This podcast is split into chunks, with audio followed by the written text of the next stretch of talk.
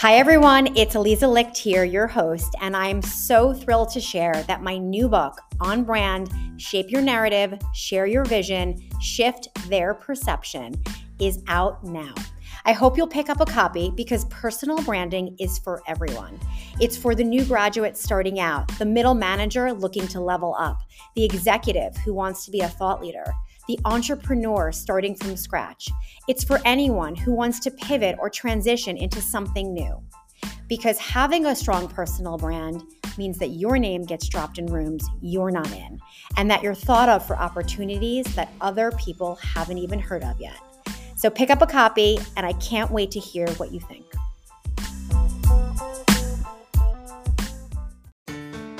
Hi, this is Aliza Licht, and this is Leave Your Mark, the podcast, where I brew fresh career advice with some of my most inspiring and successful friends. It's professional advice that you can action immediately, whether you're just starting out in your career or well on your way. With a massive to do list and a large cup of coffee, I promise that you can get it all done and still have time to post about it. Okay, everyone is in for a really special treat. And I am sure you are following this person. And if you're not, immediately hit follow. Adam Rose is an actor, a writer, a director with an enormous digital footprint with over 4 million followers, probably more today. You have so many different talents that you show off on TikTok and Instagram. But I will say you are hysterically funny. You have partnered with brands like Amazon, Comcast, Royal Caribbean, Toyota, many more.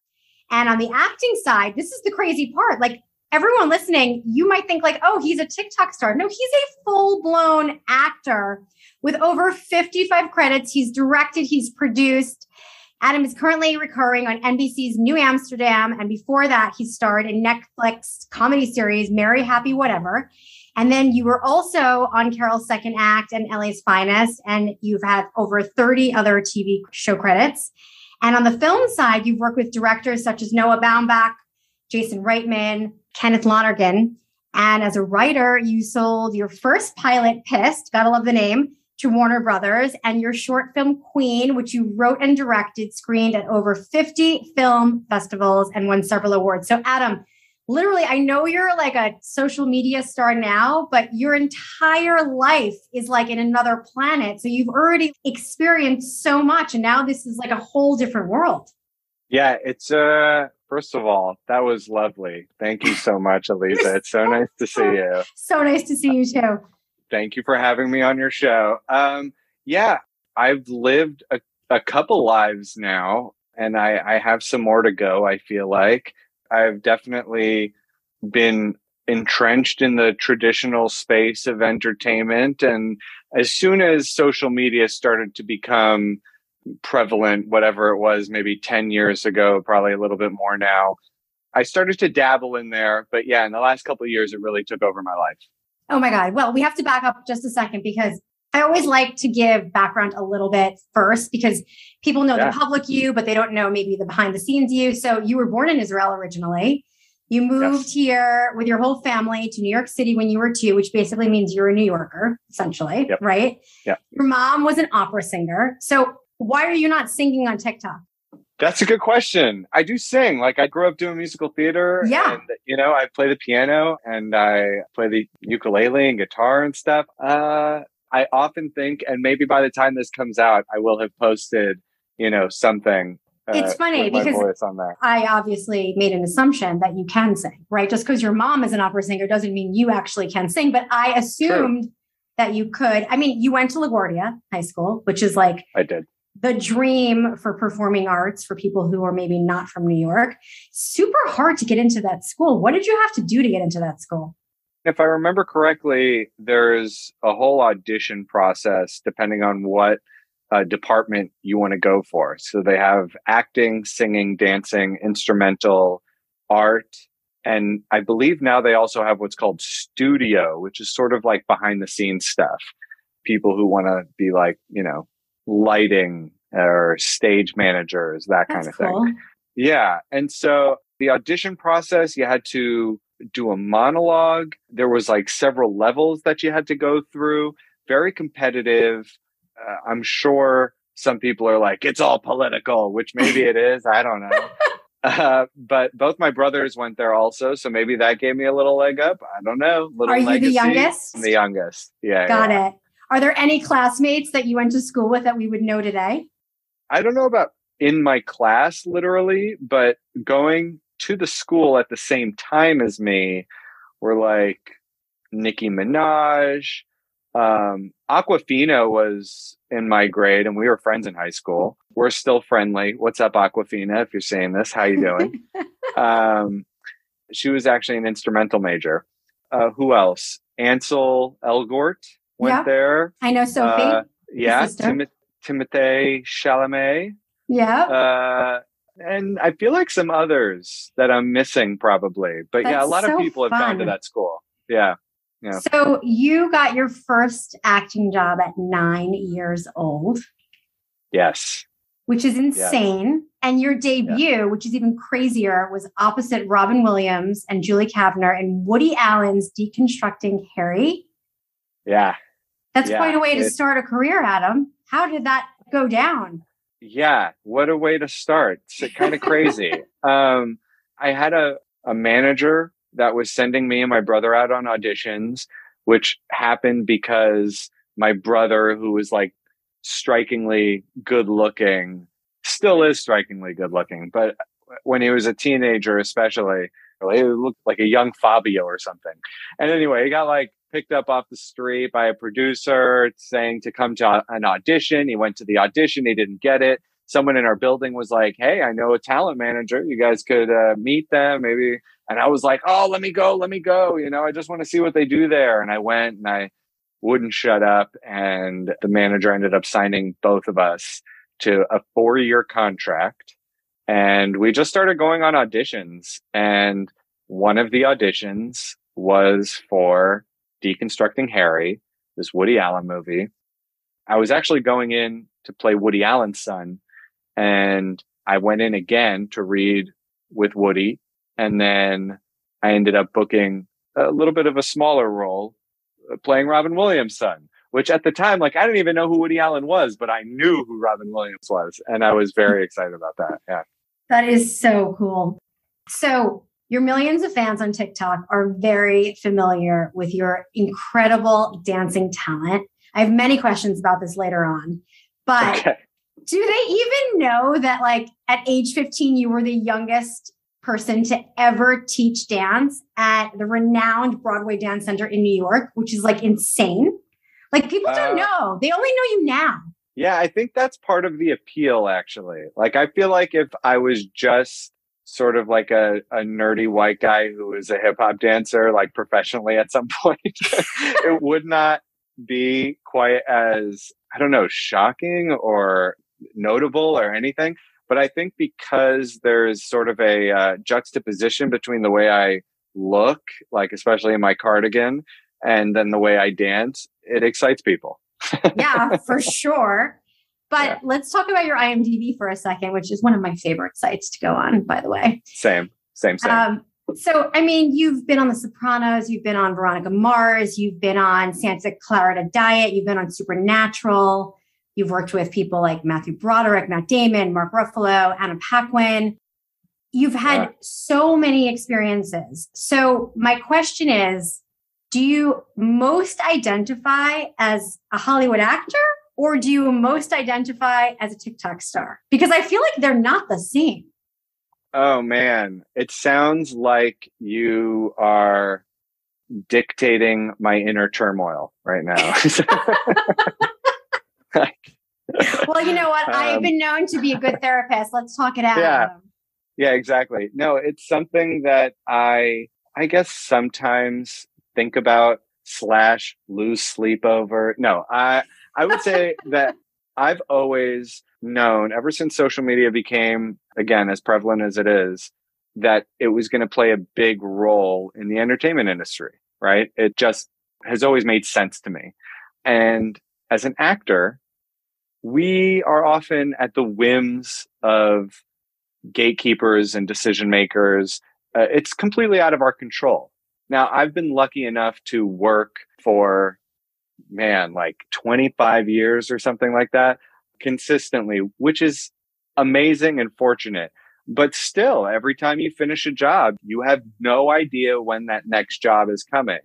And there is a certain amount of, you know, I'm kind of an anxious person sometimes. I've been known to have a little bit of anxiety. And so that doesn't help, not knowing right. when, you know, when you're going to be working again. So I've always felt that social media would provide a certain amount of autonomy that goes really well with an acting career. And of course, you know, everybody wants to be able to uh, cultivate an audience, right? Because if you can cultivate an audience, then you can bring that audience with you everywhere and show them everything you do. And there's value in that.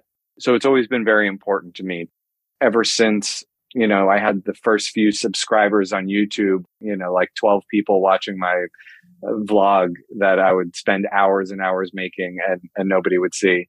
Um, except for those 12 people. I loved those 12 people. And now I love, you know, the 4 million plus people that there are. It always starts small and if you can build an audience, you can really just take it with you everywhere. And so as an actor, I think it's incredibly valuable. I agree. And I think you were extremely forward thinking because I remember, so I started on social at DKNY. I created an anonymous character called DKNY PR Girl back in 2009. And people thought well, people thought I was crazy and wasting my time, but more than that, because so in my day job, I was doing PR for Donna Karan and DKNY. So I was doing celebrity dressing and working on all the oh. shows. And celebrities were very snobbish about social media. Like, why would they do that? They already are famous. And there was this divide between the people who saw the future, like you, and the people who were like, I don't need to do that. Like I'm yeah. Julia Roberts or I'm whoever. I, I don't need to do that. And then the tides changed. And now we see them all like trying to make it on TikTok. And you see someone who's like a super A-lister, Oscar-winning actress with like 150,000 followers on TikTok because they started last week. It's kind of funny. Yeah. I mean, I always say there's a reason why The Rock is the highest paid actor in the world which is and what? And I know you like swear by him. We'll talk about him later, but I know you have a thing with him. I love The Rock. Look, I don't think even The Rock would say he's the best actor in the world, but he's got 200 million people in his pocket at all times. You know what I mean? Following him on Instagram. And I'm one of them. And I will watch whatever he puts out and I will drink whatever he tells me to drink. And I, cause I love the guy. And I think that there is something to be said about that. You know, there's a reason why The Rock is the highest paid actor in the world. And it's because he carries a ton of weight with him, literally and figuratively. For instance, I think the most viewed television shows on TV right now probably get a few million people watching them. Well, like me and many other of my peers and creators are getting that many viewers a day or a week. You know, you start to reevaluate where in the food chain you kind of have stuck yourself as a result of that audience that you've built. Do you feel that your social presence has actually helped your acting job presence? Do you feel like it's like a two way street? I have nothing to point to specifically where I can draw a straight line. But I can tell you this. Now, when I do a show, the social team for the network will reach out to me and they'll say, Hey, can we talk about, you know, some posts for the show for when and you're then on? You'll send them your rate for social media. Well, there's a little mutual benefit here, but yeah. I think just the fact that that is seen as valuable in the whole process and in the whole equation of getting a show out to the masses, it speaks volumes. You know, that did not happen before. And, you know, like you said, I've been on many TV shows, but only in the last, only in the last year have I started to uh, be reached out to by various social teams to try and push the show on my platforms. I love it. I mean, listen, I remember in like 2009, 2010, I was live tweeting Gossip Girl. And then later on, I was live tweeting Scandal. And that's how I became friends with Kerry Washington and Shonda Rhimes and the whole cast because I was literally hosting their Twitter every Thursday night. That's and amazing. Thank you. But the point is that Twitter party that was happening around Scandal on Thursday night made the show what it is because it was not necessarily going to be that popular without these thousands of people tweeting about the show every Thursday night. And think about it, like watching it live, like who watches anything live? Uh, very rarely these days. Only like huge sporting events, exactly. Or, you know, exactly. award shows and stuff. So that's amazing. You did this interview that I actually pulled the quote because I'm terrified. so funny. No, don't be terrified. So this was in January 2020. Okay, so we're okay. in March 2022 right now. And yeah. this is what you said to the person interviewing you. You said, I have a prediction. I think TikTok in the next year, maybe two years, but probably in the next year, is going to become a hell of a lot more widespread. I think it stands to maybe take some attention away from Instagram potentially. I could just go on and on about why, but recently I've just been nerding out on TikTok. I've made a few videos. I actually spent some of my winter vacation just kind of spending too many hours scrolling on the For You page on TikTok. And I've made some of my own videos and I'm having a blast. I think it's going to be kind of revolutionary. I mean, it already is, but I think it's going to be a lot more mainstream in the coming years. Like, hello, hello, psychic person. You should reach out. This was in um what was that publication? Talking. Oh, talk nerdy to me. Yeah, you, you yeah. should just reach out to that interview and be like, so, like I was saying, for yeah. my followers later. That's crazy. What made you feel that it was going to be so sticky? I felt how sticky it was to me. You know what I mean? like I, I, am addicted. So there. I'm addicted to it like this is going to just ruin attention spans across the world. 100%. Um, I mean, I think that's uh, an amazing quote. Yeah. You just know, you know, I probably was not the first person to be saying that, but it is funny that I said that before any of my actual success on the app happened. I just knew that what was novel about it was the fact that you could have zero followers and post a video and that video could get a million views. If it was compelling or engaging or shareable or what have you, and you're fortunate enough for TikTok to kind of push it to the right audience at the right time. And there was just no other platform where that was even remotely possible. And I don't really know if that's possible on any other platform today still. No, I mean, we have no. reels and we have shorts and those get pushed to audiences that don't follow you. But I really don't think the organic reach is the same on any other platform other than TikTok. And so that was very clear to me in 2020 when I first popped on there. And then obviously became more and more clear after I went viral the first time and then just like kept going viral and growing an audience. And it literally just took over my life. Yeah.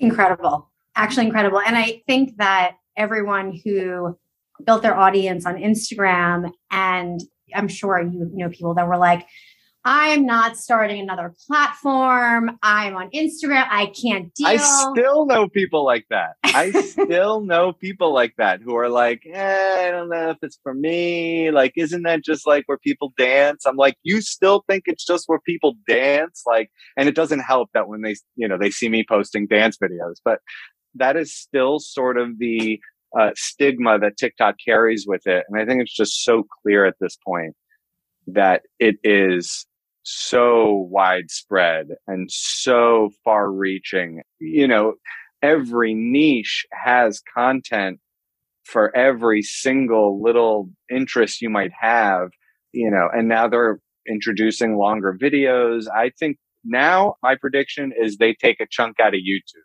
You know, before it was they're going to take a chunk out of Instagram, which I think they did. I think it's pretty 100%. clear they did. Instagram knows that too. Yeah, which is why they came out with Reels. And now YouTube came out with Shorts. And I think it's because they also see the writing on the wall, which is that TikTok is going to take a little chunk out of YouTube. Yep. Yep. It's cra- I mean, I wish they would just all combine into one so we only had to post in one place. That would be really lovely. I know. I feel like the platforms will never allow someone to create like its own Hootsuite type thing where you can just like totally. post to post to everywhere at the same time. Like they'll totally. never let that happen. Totally. We need to talk about the cardigan. We need to yeah. we need to talk about it. So obviously. How long have you owned a blue cardigan? Where did it come from? The people need to know. Yeah. I wish there was like some really special story to this, but here's the actual story is it was my brother's cardigan and my brother handed it down to me years ago and I stuck it in my closet because I'm like, when am I going to wear this? Like, and it was just kind of hanging in my closet. And that winter of 2020, 2019, it was cold. You needed a cardigan. it was a little chilly in my house, you know, as it gets. Got a little draft in the house, you know what I mean? And so when I'm drinking my coffee in the morning, I would like grab a sweatshirt or something, but sometimes sweatshirts are dirty. So you grab a cardigan because you know, yeah, cardigan, I can maybe flip the collar up a little bit, get comfy and cozy. And I would just like drink my coffee in my cardigan. And then I would get an idea for a video and I'd be like, well, let me just, for me in the beginning, especially, it was all about speed. Like I just like, if I came up with an idea, I needed to shoot it right now. And so I would just get up and I'd be in my pajamas basically, plus a cardigan, and I would make a video. And I did that a few times. And then one of the videos that I made was the alternative woe challenge. And the alternative woe challenge was a comedy parody TikTok dance that was sort of lampooning this move called the woe that was in every single dance at the time. And I made a sound to it. The flow, the crow, the no went very, very viral. 20 million views or something tens of thousands of people recreating the dance, doing the dance, celebrities, mascots, news anchors, all Unreal. sorts of stuff. And I was like, wow, I really want people to know that that was me when I make my next video. so Brilliant. I was like, let me wear the cardigan again. And so I wore it again and then I wore it again. And then I think one video I didn't wear it and people got very upset. they were like, where is the blue cardigan and who is this burgundy sweatshirt guy? And uh, I deleted that video and I never looked back. Wait, so back. can you still buy that cardigan or is there just like one? So there is only one hero cardigan. First off, I looked on every secondhand website, impossible to find, to find the exact cardigan. I reached out to the company that makes this cardigan, a very well known company, and traded many emails with them where they said, look, we stopped making that years ago. we looked in our warehouse. We don't have any in our warehouse. Here's our website order whatever you want. We'll send it to you for free, but we don't have that cardigan. Oh my God. How dumb. I don't know what brand this is, but they are the dumbest brand in the entire world. Well, I mean, how hard is it to make a cardigan? They still make cardigans. They just don't make this cardigan anymore. Oh my and, God. I can't. Yeah. And so I'm currently in the process of creating starting a knitting own. company. yeah, exactly. I'm learning how to knit is the point. No, I, I'm in the process of, I've never come out with merch or anything like that. I'm not big on merch, generally speaking, but I'm creating a line of cardigans. Yeah, well, that would make a hell of a lot of sense. But yeah. I just don't understand. I mean, I feel like there's some like PR person in this company that just was like, we don't do that anymore. I mean, at Donna Karan, we would get a request for like a silver pair of shoes for the Oscars, which we would not have. And I would literally go to Michael's and buy spray paint and spray the shit out of those shoes to be able to get the right. I like, love that. You just don't say no. I mean, I don't I mean, understand. I, don't I told understand. them, I was like, look, I've got this many followers and I wear this cardigan in every single video. It's like, signature. It's signature. That's and every day travesty. I get messages from people saying, Where, Where can, I, I get the cardigan?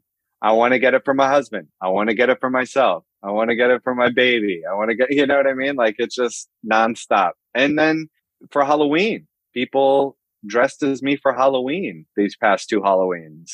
They're looking for blue cardigans. So I'm hoping that by this Halloween, I've got something special for people. We'll see. Oh my God. That's amazing. I really hope you do too, because that is a travesty, actually, a travesty. Yeah. Agreed. So I've seen a bunch of your Q and A's, and I know a lot of people are like, "What is your advice for aspiring actors, comedians, aspiring TikTok stars?" What would you say is the best thing to start doing immediately tomorrow? Oh, hands down, start writing your own content and putting it out there and performing it and directing it and shooting it and doing the whole thing yourself. Hands down, the number one thing that I tell to anybody, no matter if they're trying to go down the traditional path or the social media path or what have you, that is the way. We've seen plenty of people go from complete obscurity to being repped at WME and CAA and, and starring in Netflix movies and do, you know what I mean? Like sure. we have seen that trajectory uh, several times now. And I think it's just like the most obvious thing to do. I could not agree more. What is a typical day in your life? And specifically, I want to understand. And if you're going to tell me like, oh, I just, I just need five minutes, I'm going to be really upset. Like, how long? Let's just divide content for a second. The dance yeah. videos. How long do you practice that dance with your partner? What is her name again? I'm sorry for her name. I am often with Montana Tucker, yes. somebody I dance with. I've done a few with um, Happy Kelly, Kelly Erdman. I've danced with a few people now, so I don't know that I have a partner. Well, I mean, see, Just, it's yeah. funny. It's funny. In full transparency, I actually only watch you. Oh, thank you.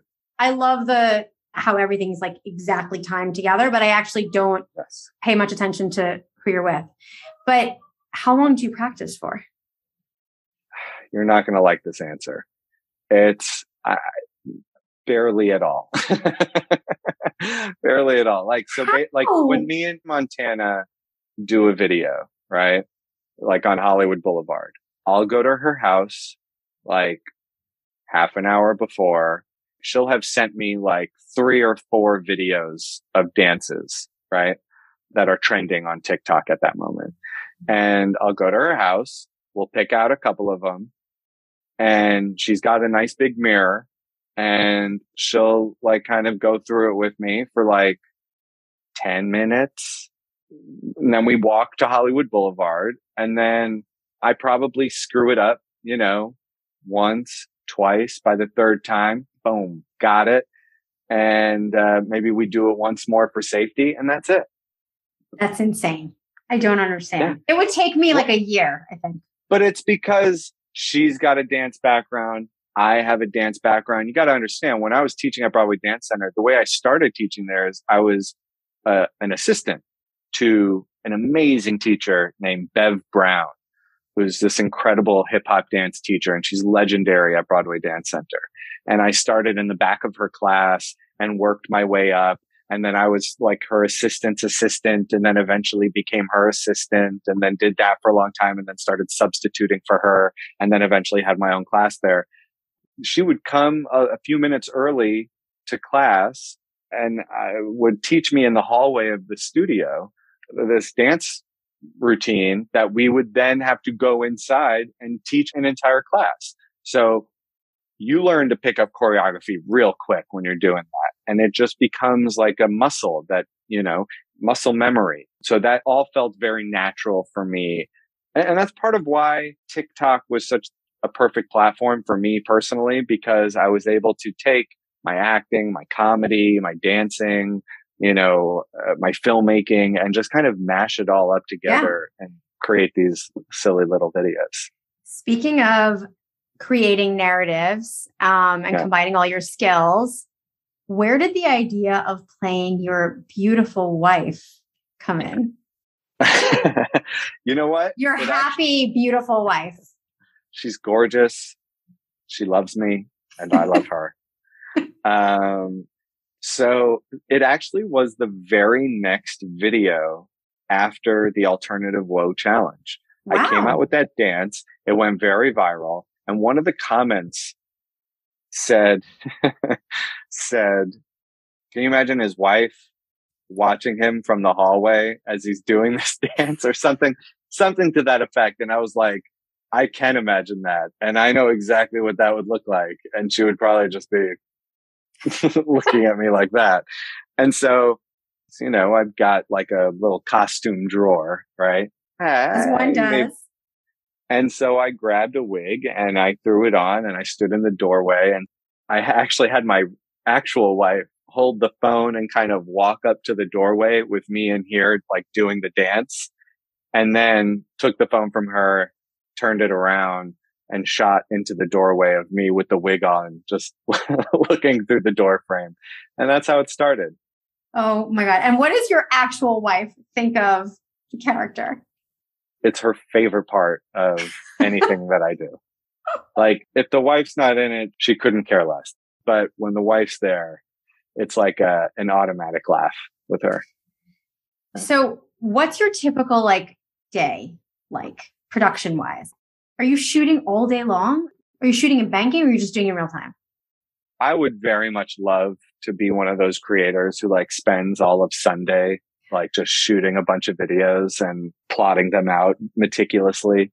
But I think the very nature of TikTok does not lend itself to that because these trends come and go so quickly and you kind of just have to you know, be listening really close to know what the conversation is about right now or to know what sounds are trending or to know what dance is trending or to know just like what people are talking about in the comments and things like that. And so I'm a very much like a fly by the seat of my pants kind of guy, except when it comes to my branded content, which requires a little bit more of a process.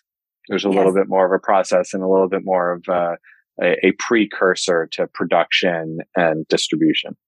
Well, that is exactly how we met. And for everyone listening, this is actually hysterical because this has probably only happened to me. Saturday night, I feel like it was, well, it was earlier for you, but it was like 1130 for me on a Saturday night. I'm like in Warby Parker's DMs and I see this amazing series of stories from Adam Rose, who's like wearing Warby Parker glasses. And I'm like, oh my God, these are amazing. So of course I repost everything. And then we just started talking on DM and I'm like, let's, or you said, let's do something. I'm like, yes, let's do something. And then we did something. It's my favorite, like, use case or whatever you want to call it uh, of all the brand stuff that I've done because it's just the most organic one. Totally. I think for me, totally. because I obviously I wear Warby Parker glasses yes. in every single one of my videos. Every single um, one. And it's literally the only place I buy glasses before we ever worked together. And yep. so I went and I got a few different pairs of glasses. I've got one right here. One of them is love these. Yeah, those are um, good. And I was like, oh, this will be fun. I'll do a little try on session on the stories. And I did that. And of course, in the back of my mind, there was something in me that was like, man, I would love to work with Warby Parker in some way. And so when you responded and we started going back and forth, I was just like, this feels perfect. Not to mention that you came to me with like the most brilliant idea for a video Aww, that I was like, are you kidding? like, first of all, you made my job very easy. And secondly, like, I got to go into a store and take over a store and, and do this just ridiculous video with my wife. And it was so funny. And I was so happy with how it came out. Me too. It was just such a perfect concept. I just loved it. It was just so great. It was um, so fun. So, it really was. Warby yeah. Locks and the three pairs. You should check it out on Adam's feed. It's way, way, way down by now, but it was literally so one of my fun. favorite, my favorite pieces of branded content I've ever, ever done. So good. Oh, I love that. It was so funny. okay. So, so, you know what else is really funny that you do? So this is why you have so many interesting content buckets, which is, you know, as a social media person in my day job, obviously I admire that. Your Thank horrible you. news segment which I know Yes. people are sending you crazy stories, but like, Yeah. how did that start? It started with the murder hornets. The mur- It started- I, I actually saw that post that you did. The murder I hornets mean, were That Yeah. was like the beginning of it. It was in 2020 and it was this just, you know, we were obviously all already dealing with the pandemic. And then this headline came about. I forget even what the headline was, but just the name murder hornets. I was like, what? And so I had already heard that sound being used a few times, this hell no sound. And that immediately popped in my head. And I was like, okay, well, this is like a little, a little cheat sheet for content creators who are really trying to like up the volume. I'm always looking for a series idea, right? An idea for a series of videos that I can do that are easily repeatable and do really well.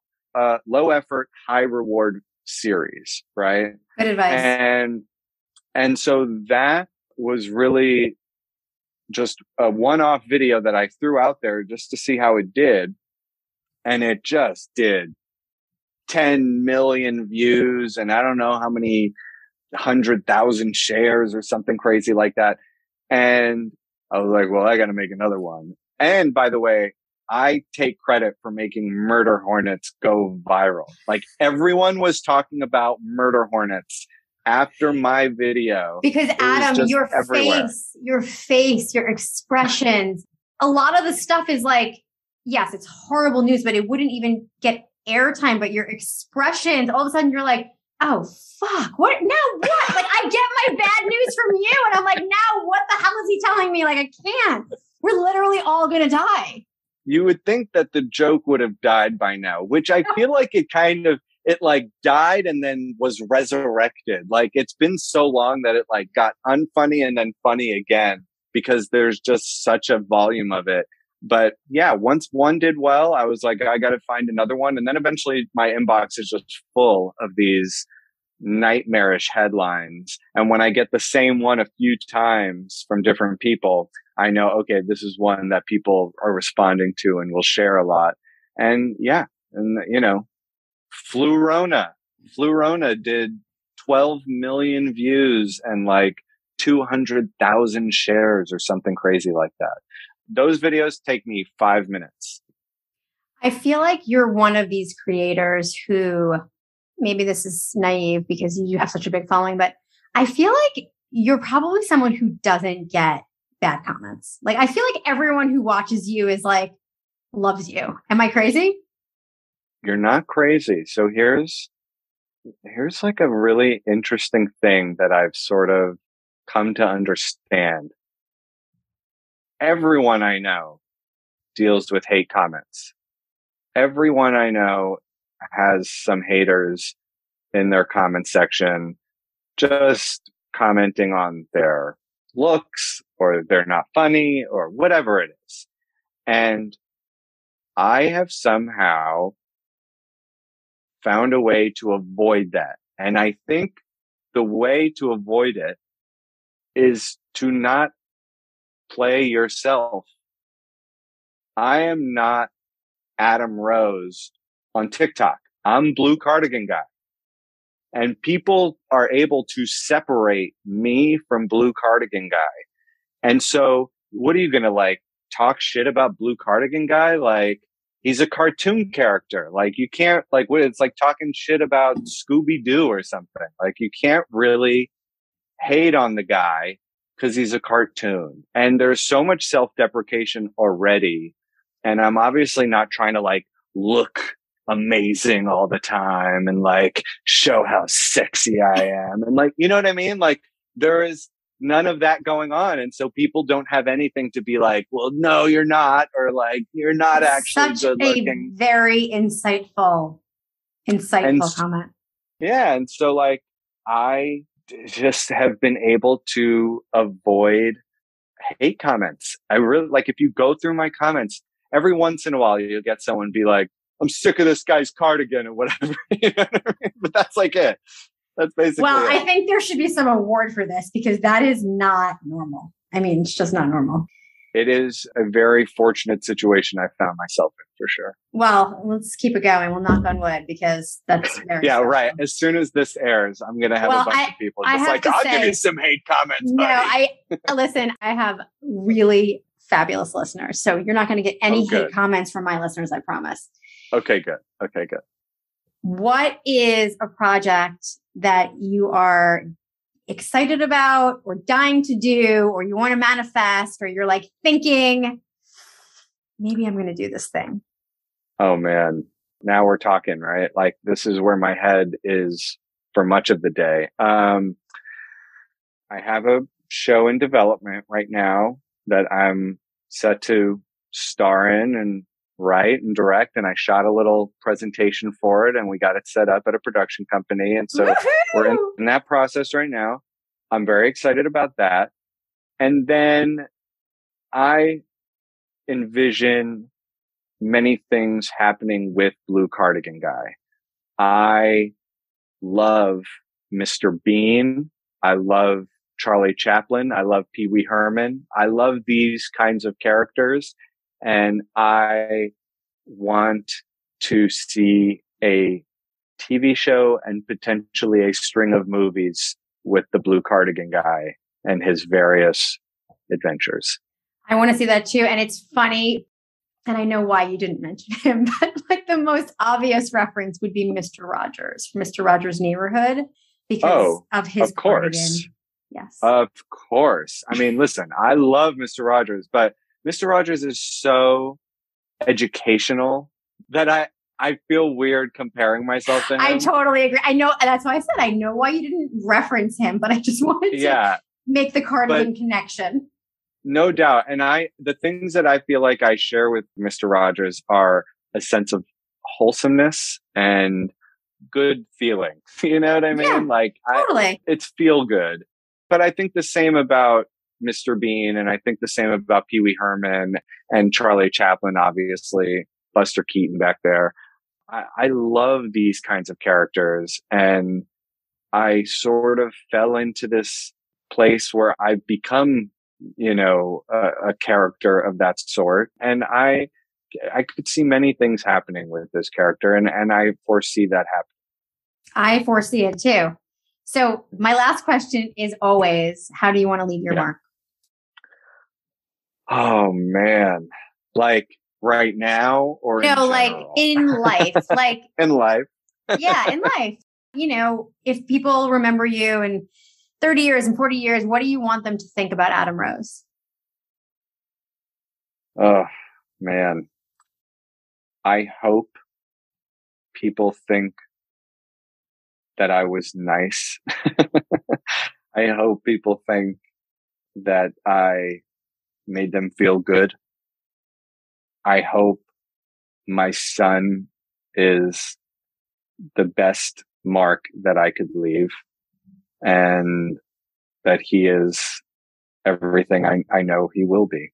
And, Aw. and yeah, that's all I can hope for. That Yeah. is a great answer. Adam, I'm so glad we did this. You're amazing. I love watching you, like I said, and not like in a stalker way, but sort of a little bit stalkerish, but in the best possible way.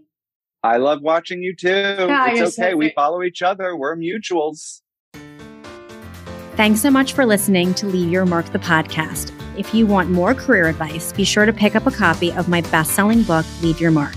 If you're on Instagram, make sure to follow at Leave Your Mark Podcast to stay up with the latest episodes. And of course, say hi to me at Aliza Licht XO.